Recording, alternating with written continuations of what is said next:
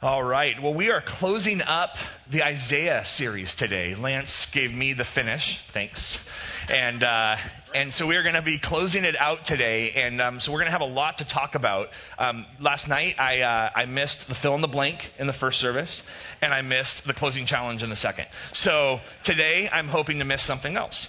So um, so you know we started this year January sixth going into the year of awakening talking about the book of Isaiah. And we were walking into this gigantic and what I call quite jagged book. And what I mean by jagged is if you can imagine teeth, this book has been hope, judgment, hope, judgment, hope, judgment. And it just keeps going up and down.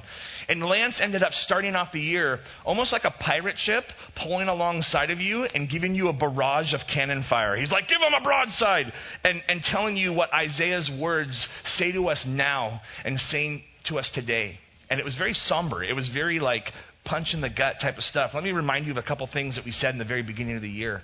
That the book of Isaiah tells us that loving Jesus a whole bunch is not going to allow you to do what you're supposed to do for his kingdom. That you can't settle on just thinking that that's enough to get you by.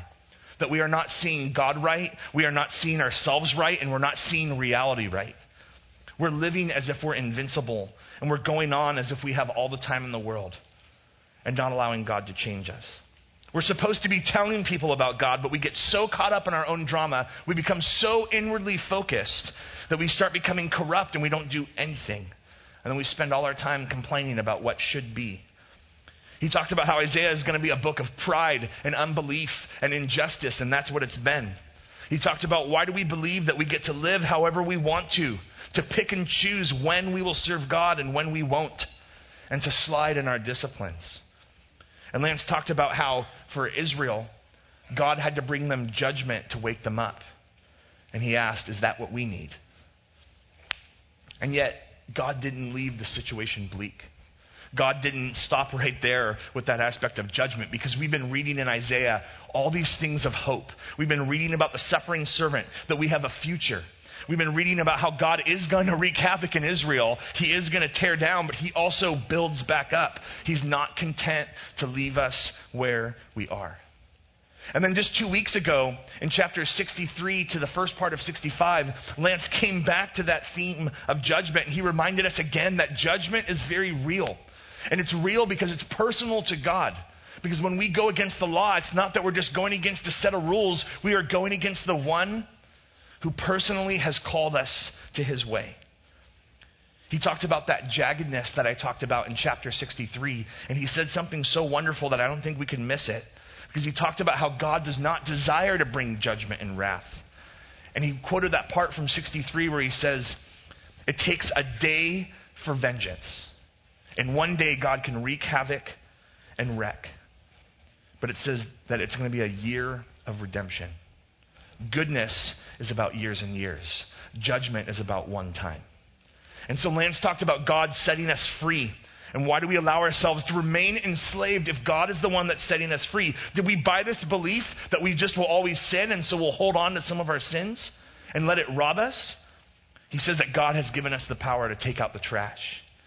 And so that takes us into Isaiah today and, and the closing parts of Isaiah. And this whole book Judgment and hope have been stacked together, and you, sh- you see their link and you see their contrast. And you see that hope does not do away with judgment, and judgment is not the final word for those who will hear God's call.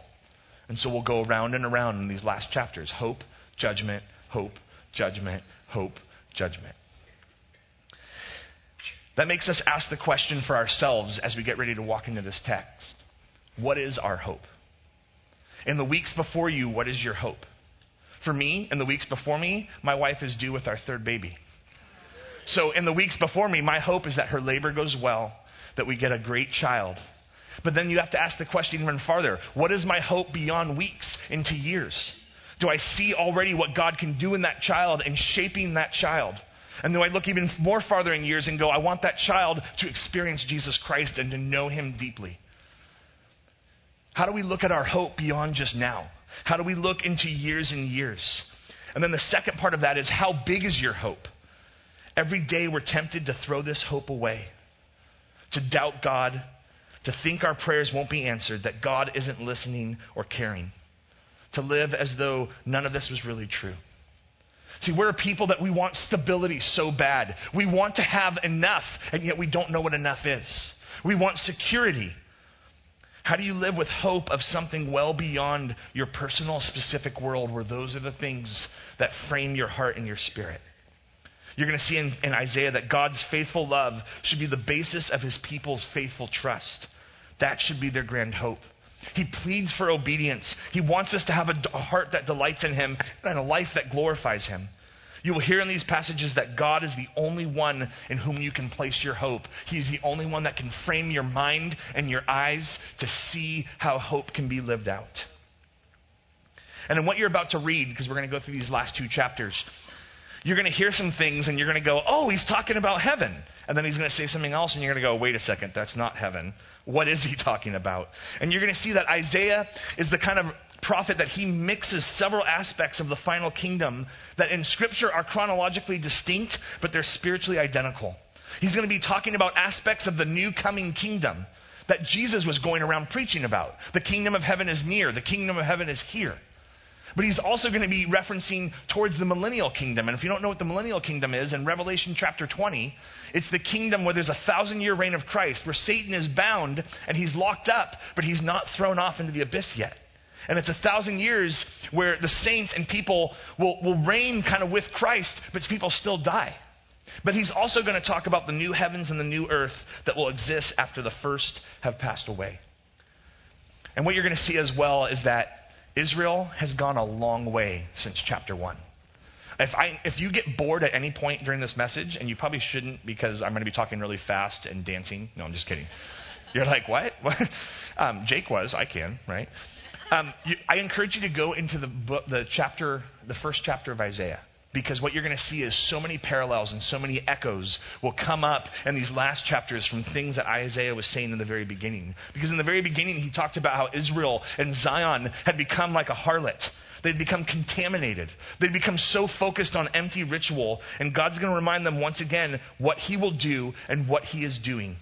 And even when it seems that God's promises are threatened by Israel's rebellion or their sin or their distraction or their empty ritual and pride, he's saying there is still wonderful hope ahead for those that will follow after God. And so let's walk into our text. It's Isaiah chapter 65, starting at verse 17. It's page 624 in the Bibles that you have either under your seats or before you. If it's in your Bible, I don't know. I don't know what Bible you have. So, Isaiah chapter 65, verse 17. Let's go. All right, it starts by saying this For behold, I create new heavens and a new earth, and the former things shall not be remembered or come into mind. Very familiar passage that we've heard before comes up in the book of Revelation, and he starts by saying, I am the God that creates. And this is a powerful verb because it's going back to the book of Genesis and the very first verb that is used in the Old Testament, the word bara.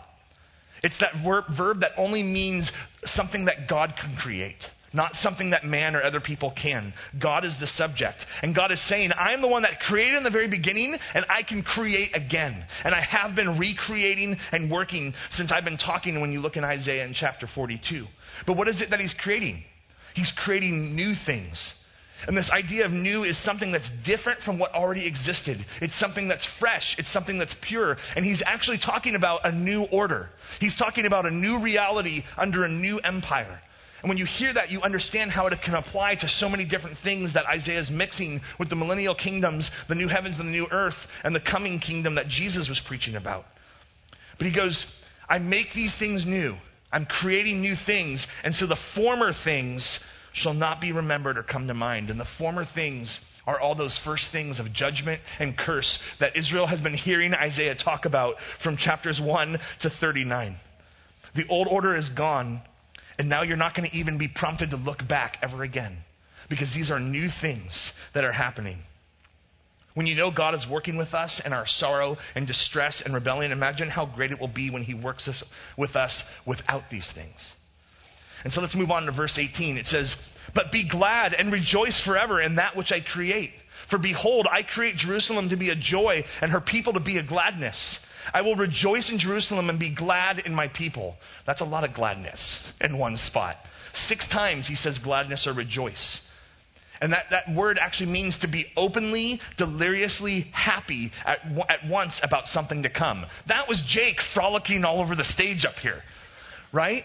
Is that he was openly, deliriously happy about worshiping his God.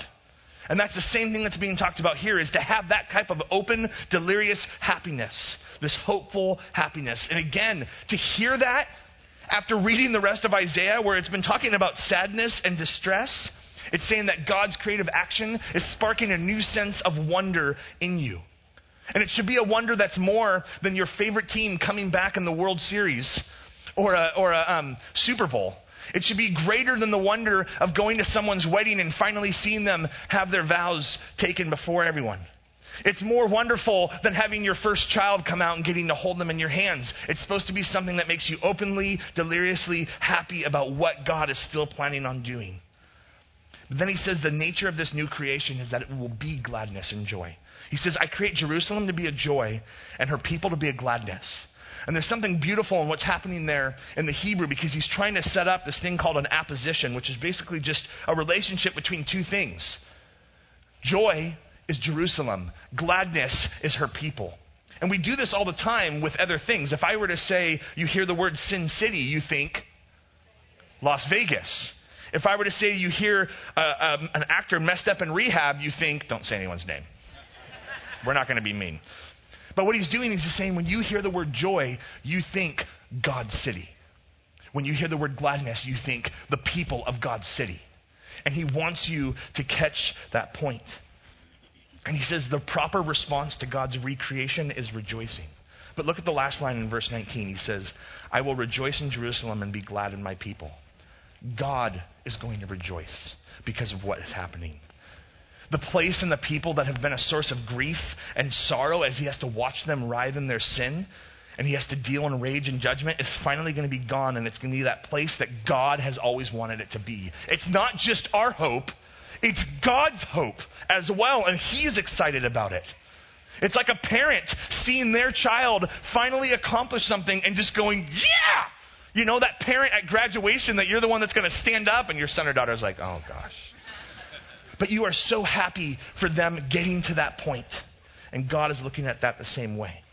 But let's keep going. Verses 19 to 25, God's going to tell you more about this great reversal. And He's going to talk about the promises of security and longevity. And for the past four centuries, Israel and everyone in Isaiah has not experienced this. And so these promises are big. He starts by saying this no more, no more shall be heard in it the sound of weeping and the cry or the scream of distress. No more shall there be it an infant who lives but a few days, or an old man who does not fill out his days. For the young man shall die a hundred years old, and the sinner a hundred years old shall be accursed. Again, you see part of this echoed in Revelation 21. And you see this fact that in God's kingdom, there's no longer going to be distress over untimely death.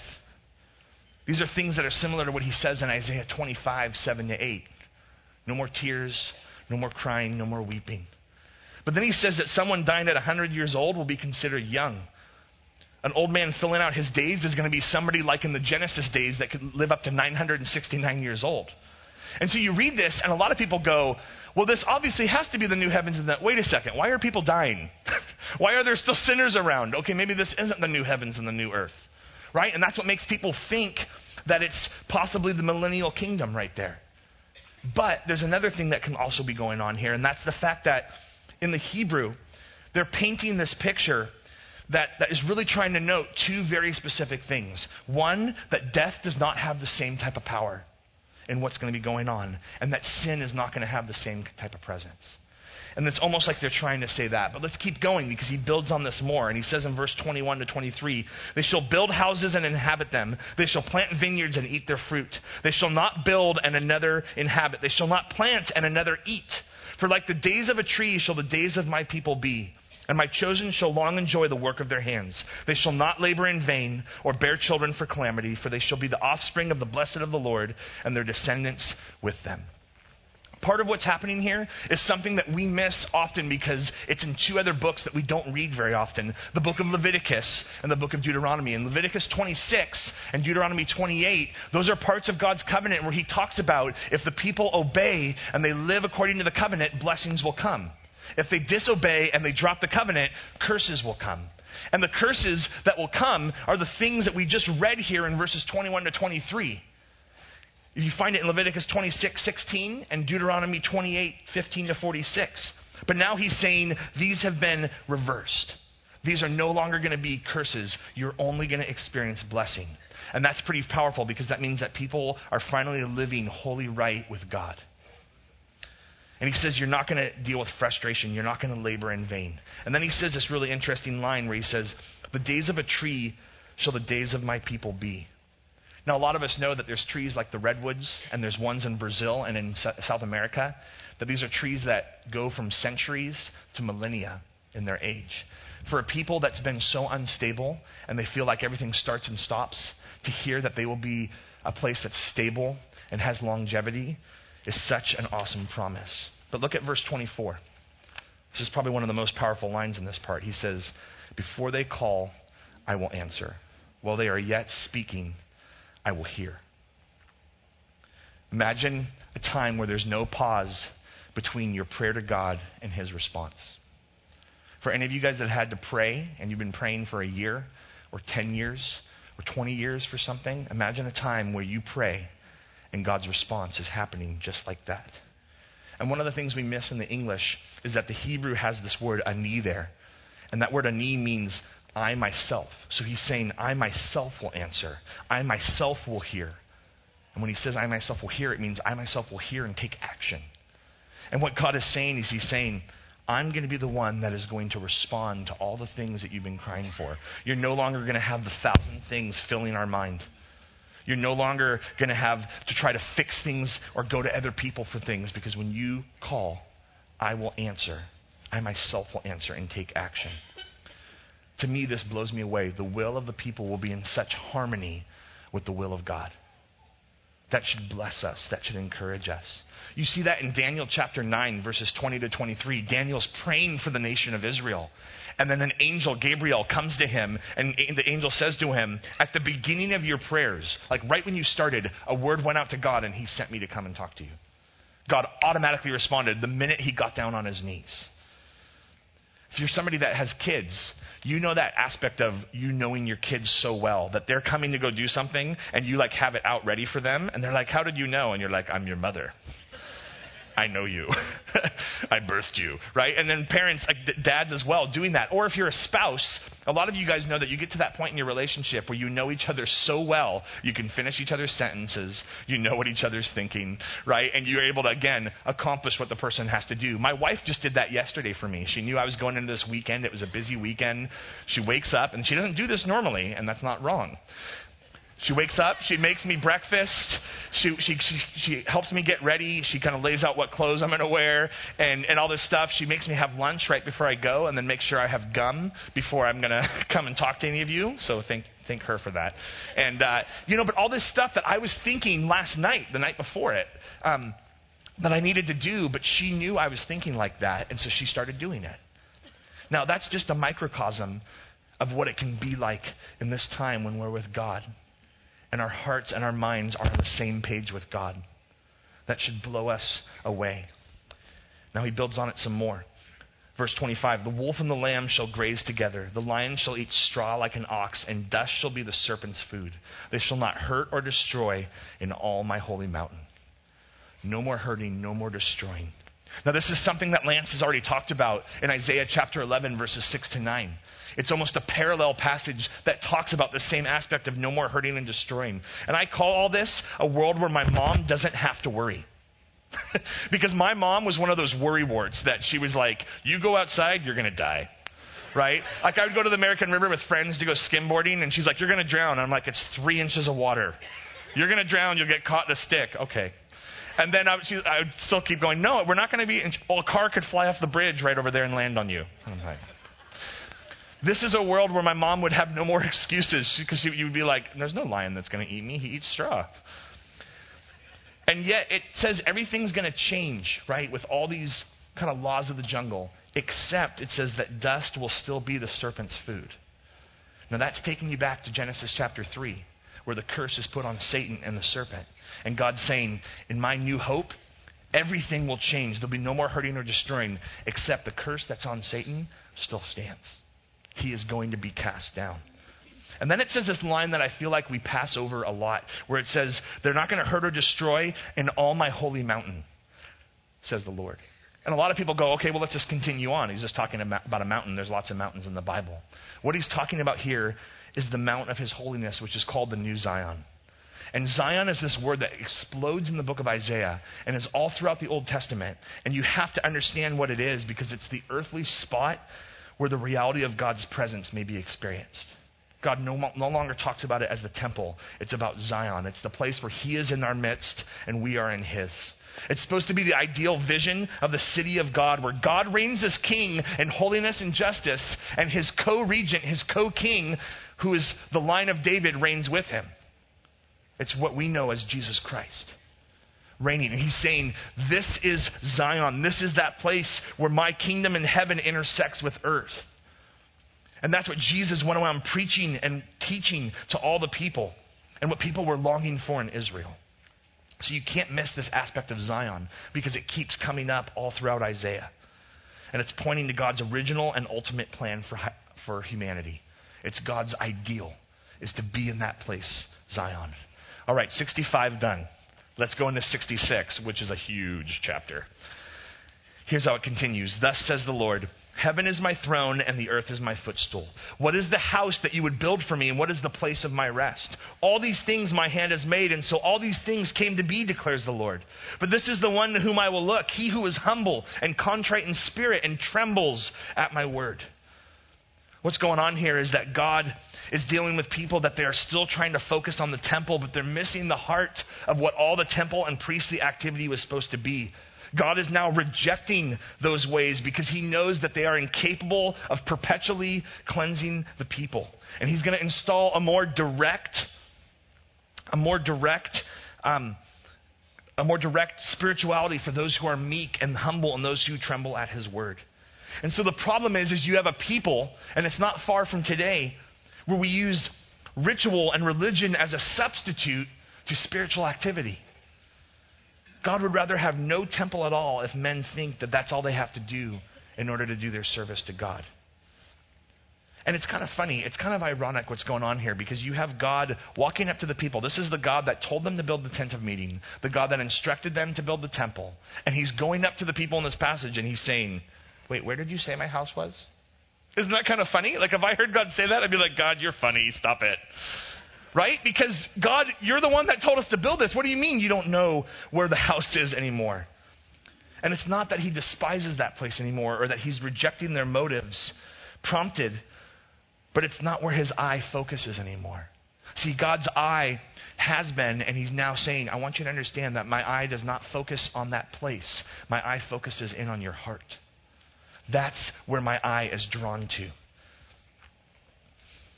So there's this contrast between the physical temple and the indwelling and the heart of those who submit to him. God's saying all other buildings are futile if I'm not in your heart. And that same thing is here for us. You can go to church your whole entire life, but if God is not in your heart, it doesn't matter. I know a lot of you guys, you come to church when you can, and it means something to you. But if God is not indwelling in you, then coming here and going through the motions doesn't matter. But God says, This is the one that I look at. To this is the one, to this one I will look. Someone who is humble. And that to me is one of the most complex words I feel like I've ever heard in my life. Because if I were to walk up to 90% of you, you probably couldn't describe what humility is. It's hard. It's a hard word. People will go, What means meek and mild? And I'm like, What does that mean? You know, like mild sauce? I don't know, you know, like meek and mild. But it really, it's this idea of willingly being ready to take the lowest place before and for God. What does that look like to take the lowest place before and for God? I know that it means taking your hands off of everything. It means letting God be in control. I know one person described it as it's like going on an airplane and letting them seat you wherever they want to. A lot of us go, uh uh-uh. uh But to go into a place where wherever God sends you, wherever God places you, whatever God asks you to do, you'll do it. But he says not only someone who's humble, but someone who's contrite. And that's somebody whose spirit is broken into pieces. Their pride and their self sufficiency are lessened, and they're tossed off because the person is deeply aware of their guilt and their sin. They are honest about who they are. Lance talked about this two weeks ago when he talked about the importance of confession. It's somebody that gets to that contrite spot where they go, I realize that I am messed up. Best, best visualized in Luke chapter 18, verses 9 to 14. It's the parable of the Pharisee and the tax collector. You know, it's that one where the Pharisee goes to pray in the temple and he's standing in the front and he's going, God, I'm awesome. I tithe. I work in the church. I'm the man. But it says in the passage that he prays to himself. And then it tells you that the tax collector is in the far back part. He can't even draw near to God. And he just keeps beating his chest and saying, Be merciful to me because I am the sinner. The sinner. He like isolates it all in on himself. Jesus preached about that for people to understand humility. And he's saying that's the kind of person I want that recognizes who they are. But if that's not enough, he says it's got to be somebody who trembles at my word, who has a reverent fear of God's word, to be so affected by it that they're brought to repentance and obedience to what it says. Somebody that has enough reverence that when they hear his word, they allow it to produce faith in their heart and they keep going, I want to understand it and I want to keep obeying it.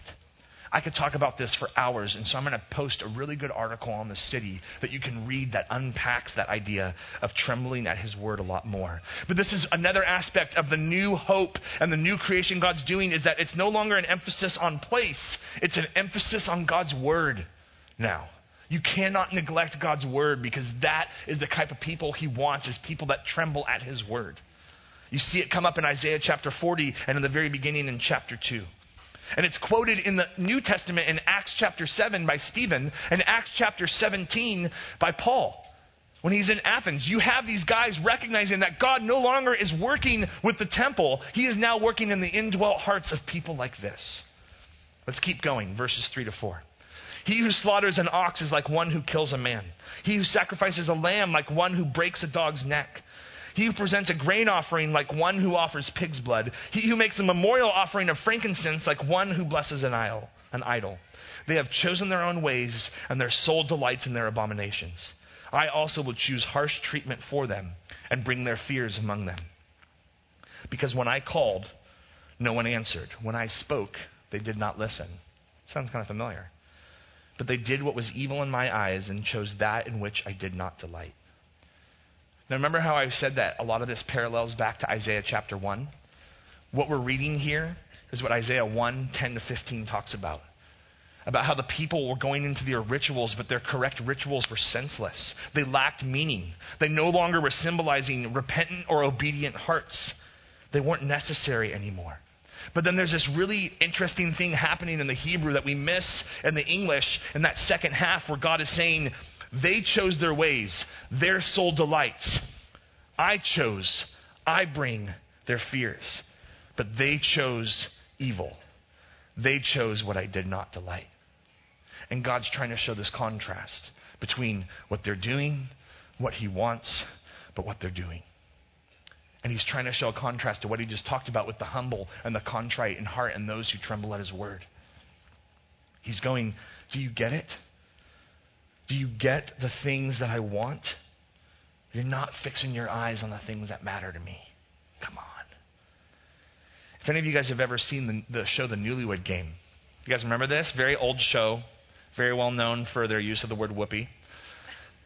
The Newlywed Show was a show where couples would get together and one would have to write down an answer to a question while the other was out of the room.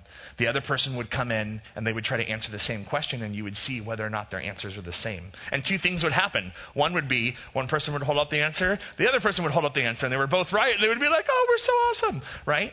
And then there would be the other ones where one would hold up the answer and the other one would have the total opposite. And they would be like, what are you talking about? They would start like yelling at each other. And it was to see how close newlyweds were in being on the same page about what each other wanted, what each other delighted in. And God is going, hey, we're like playing this game, and this is what I desire, this is what I delight in. Why are you choosing this? And it's as if God's looking at us going, why did you write that down? But then the part that's to me most interesting here is he says, When I called, no one answered. When I spoke, they did not listen. They're ignoring Yahweh's calling. Who, in verse 24 of the last chapter, God has just said, when you call, I'm going to answer. But he's going, you, when I'm calling, you're not even, you're like, you're like deaf. And when you hear God saying that you're deaf to what he's calling to, that should really sober you. That should really make you go, wait a second, am I really missing what God is trying to say? And so God says, I have to choose harsh treatment for them and bring their fears upon them. But let's keep going, verses 5 and 6. This one gets a little confusing. It says, Hear the word of the Lord, you who tremble at his word. Your brothers who hate you and cast you out for my name's sake have said, Let the Lord be glorified, that we may see your joy. But it is they who shall be put to shame. The sound of an uproar from the city, a sound from the temple, the sound of the Lord rendering recompense to his enemies.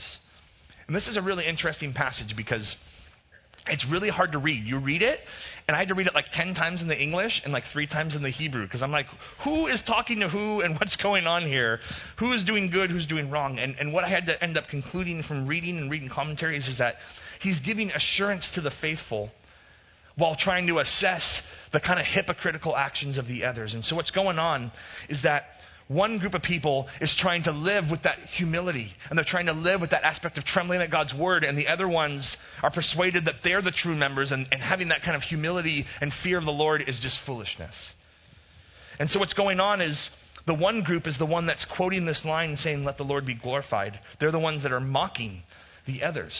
And what they're trying to say, almost sarcastically, is, well, yeah, may the prophecies be fulfilled, and may God humble Babylon and release Israel and restore her, that we may witness your rejoicing.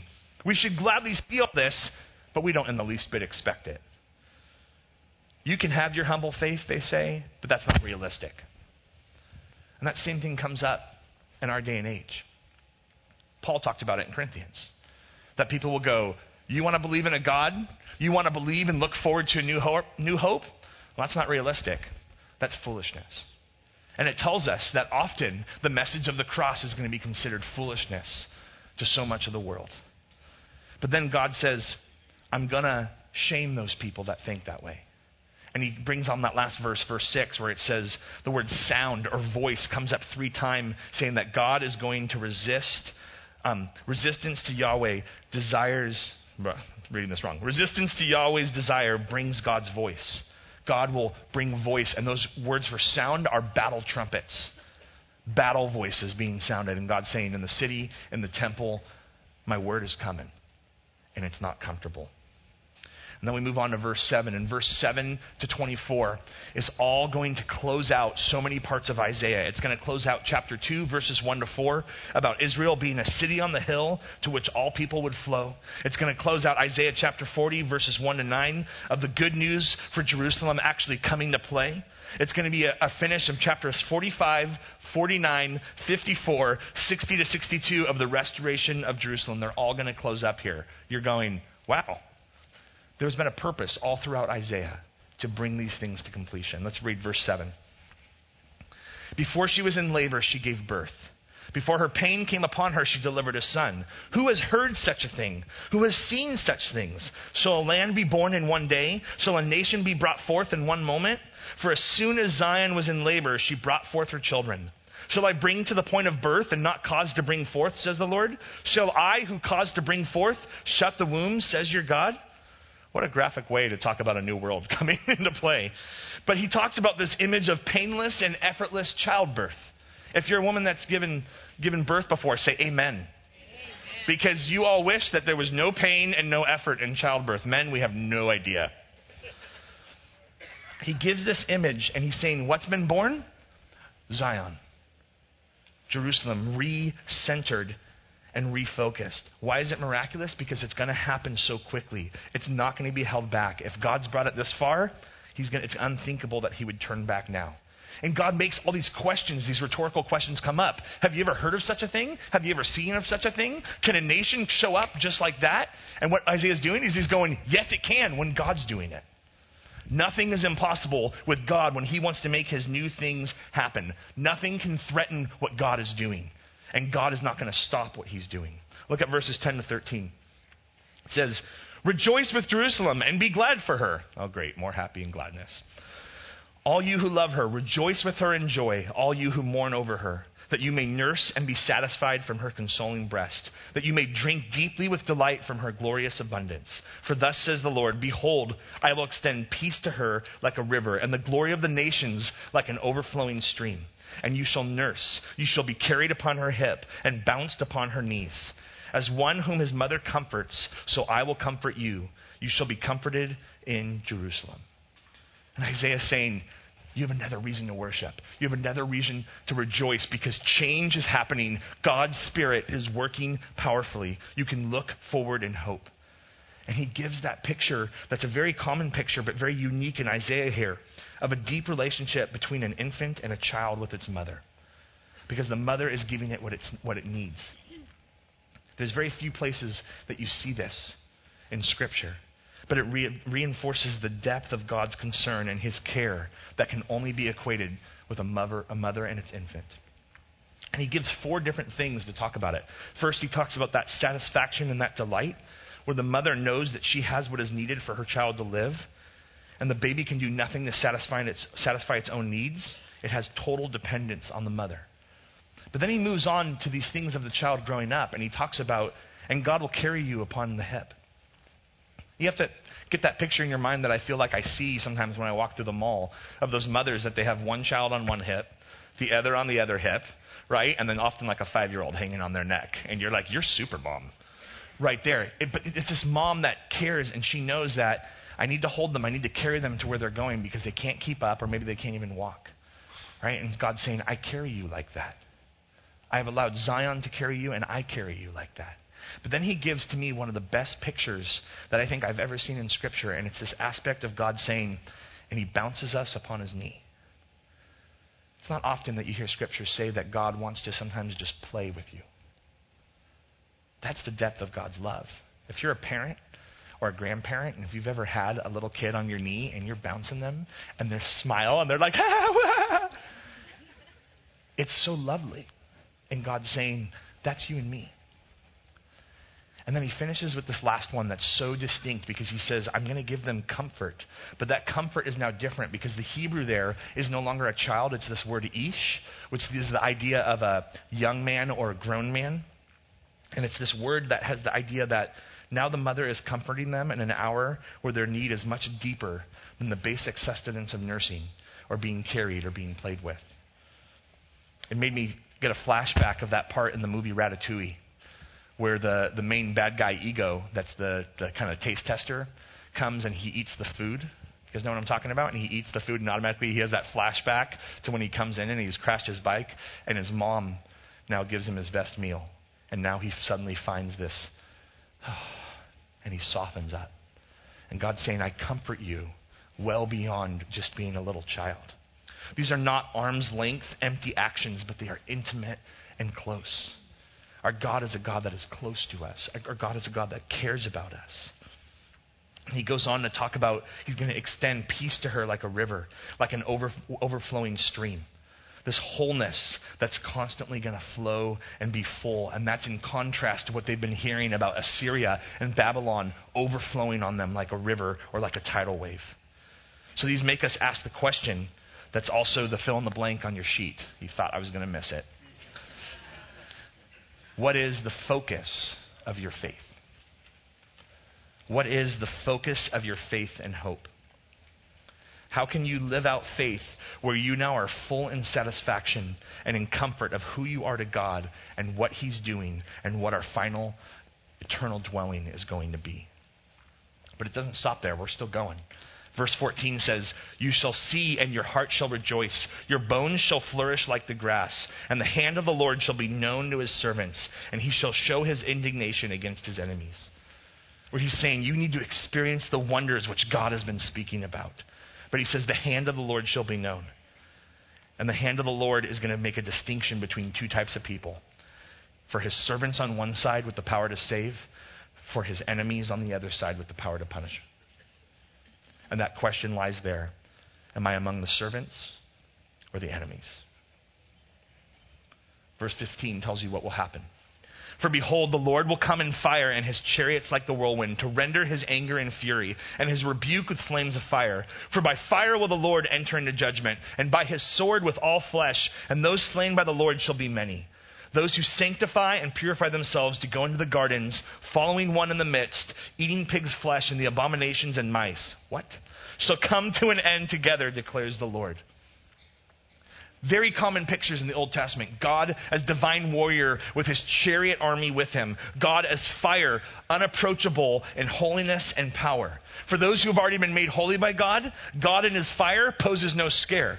To those who are depending on their own efforts, to see God in fire freaks you out. Because you're like, what is about to happen? But God says, I am dealing with those people who have camped out on their evil. And He goes through all those things that are really random purifying themselves for gardens, following one in their midst, with most commentators don't know what that means, eating pork, thank goodness for the new covenant, abomination. And then He says, and mice. And I'm like, what? I didn't know that was an issue. But I started going, well, what do we consume nowadays that involves a mouse with red pants on? Never mind. So, these things are things that come up again in Isaiah chapter 1, Isaiah chapter 2, and Isaiah chapter 65, the first half of it. These are things that have already been mentioned. And what one guy says, and he says it very well, is he says, when people cease to heed the word of God, it's not that they believe in nothing, but that they will believe in anything and run after anything that they believe will make them acceptable to God. They no longer care about delighting in his ways. They don't hear his words, so they go anything religious, anything spiritual that I feel will make me feel better before God, I will try. But God says, that's not what I want. Let's read verses 18 to 21. We're almost done here. He says, For I know their works and their thoughts, and the time is coming to gather all nations and tongues, and they shall come and see my glory and I will set a sign among them, and from them I will send survivors to the nations, to Tarshish, Pul, and Lud, who draw the bowl, the bow, to Tubal and Javan, to the coastlands far away, that have not heard my fame or seen my glory. And they shall declare my glory among the nations. And they shall bring all your brothers from all the nations as an offering to the Lord, on horses and in chariots and in litters and on mules and on dromedaries, to my holy mountain Jerusalem, says the Lord. Just as the Israelites bring their grain offering in a clean vessel to the house of the Lord, and some of them also I will take for priests and Levites, says the Lord. It's another confusing passage because you don't know exactly who God's talking about. God knows their works and he knows the thoughts behind them, just like he's talked about in Isaiah 55. And he's talking about using someone's either failed or accomplished efforts to draw the world to himself. He's ready to send people out to convert and unite the nations. But one thing that comes through very clear is he says, I will set a sign among them. And that word oath is a word that comes up so much in the Old Testament, and the, and the Greek word for, for sign that comes up so much in the New Testament is always so important because God sets signs to get our attention.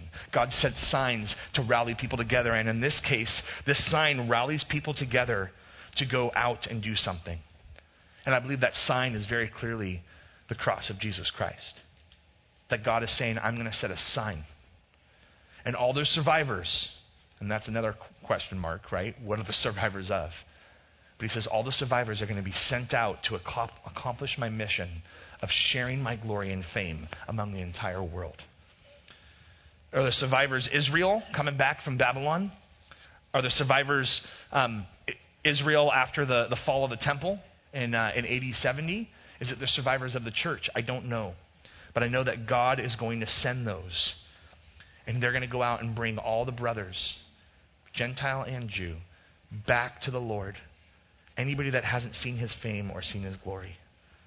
And God says, bringing those people to God's glory is more acceptable than the offerings. God cares about the lives of people. He cares about you talking to people about who he is. And then he says something that to a Jew would have blown them away because he says, when you bring these Gentile brothers in, I'm going to make some of them to be priests. In the, in the Jewish world, not even all Jews could be a priest. It was either someone from the line of Aaron or the Levitical priesthood. And God's saying, I'm going to let them all be a royal priesthood and a holy nation. See, God has always expanded this idea of redemption and gathering, and God wants to bring the whole sinful world close to Him before He closes things out. Let's finish it off, verses 22 to 24. For as the new heavens and the new earth that I make shall remain before me, says the Lord, so shall your offspring and your name remain. From new moon to new moon and from Sabbath to Sabbath, all flesh shall come to worship before me, declares the Lord. And they shall go out and look on the dead bodies of the men who have rebelled against me. For their worm shall not die, their fire shall not be quenched, and they shall be an abhorrence to all flesh. The end. Nice finish, Isaiah. judgment, hope, judgment, hope, judgment, hope, judgment. Wow. This is people this is hard for people. Although you have to realize what everything he's saying right before. He's talking about hope and he's saying everything that I created and remake is going to happen. The promise that I gave to Abraham of having a name and a seed continues. From month to month and week to week, all flesh will come and worship and bow down before me, no longer because of sin and sorrow, but in feasting and celebrating. It makes me think of Philippians 2:11 that says at the name of Jesus every knee will bow and every tongue will confess that Jesus Christ is Lord. Yet this isn't a fairy tale ending right here. Isaiah, like in chapter 6, can't avert his eyes from the fact that people, some people will still reject the good news. And so he highlights this quasi cemetery be, beside the city. And he says the future state of the faithful is still going to come across the future state of the rebels. Because those who are worshiping are going to be reminded of what stubbornness and resistance to God ends in. It's a witness of eternal life and eternal death, and it finishes with hell. Isaiah is the one that brings in these terms for the first time into Scripture. And then Jesus picks up on them in Mark chapter 9, verses 47 to 48, speaking of sin leading us to torment and fire. Why? Why does God have Isaiah finish it on a grim note? I don't think that's the question. I think the question is why continue to fight God? Why should anyone continue to fight God? Why keep trying to create your own ways that even if it kills you, you will still do it the way you want? Judgment can be turned into hope if we let God do it for us. Because what is your hope? The good news of the servant who is Jesus Christ is our hope because Jesus entered into our judgment and took it on himself. And nothing can keep us from that love. Let me read you guys one little statement from a guy named Motyer who writes a great commentary on Isaiah if you ever want to look at it. He says this about the finish. If the glory does not win us to live if the, if the, glory does not win us to the life of obedience, if visions of the coming king, the sin bearing servant, and the liberating anointed conqueror will not suffice, then maybe the unmistakably horrible rewards of disobedience will drive our wayward hearts to tremble at the word of the Lord. I described it to the band the night um, last night before we uh, finished as this. I think God told Isaiah to do it this way. Have you guys ever had somebody that was standing kind of near the edge of a pool and you were like so tempted? You just want to go and you want to push them in, right? And what do you do? You go over and you grab them, right? And they, and they, for that moment, you're not pushing them in, but they, for that moment, are like, right? Because there's that moment of fear of, I could fall in because of that person. I think God told Isaiah in what he was writing and how he was progressing all this that he goes, I've told them about hope. I've told them about my servant. I told them about all this stuff. And for those that that's not enough to continue to drive them in their hope, Isaiah, you need to go over and you need to grab them. So they have that moment of going, that undying warm and that unquenchable fire is the possibility. And it's supposed to get our attention. Why continue to fight God? What is the focus of your hope? Let me pray for you. Lord Jesus, we thank you for this gigantic and jagged book of Isaiah. Lord, thank you for showing us that judgment and hope interlink and overlap, and you are getting our attention. You're telling us about the new things that you can do, the new things that you can create. God, I pray that you would just fall upon our hearts, God. You say that you want to indwell and focus your eye upon our hearts. You want us to be people that are humble and contrite in spirit and who tremble at your word. Make us into those people. Show us how to do that. Stir in us and inspire us to not be people that go through religious ritual and go through the motions and go through routine, but people that truly seek after your face. God, we, we look forward to that new hope. We look forward to how that affects our life now. It's not just future, it begins now with how we live. So, Lord, we love you and we ask this all in the name of your Son, Jesus Christ, the servant.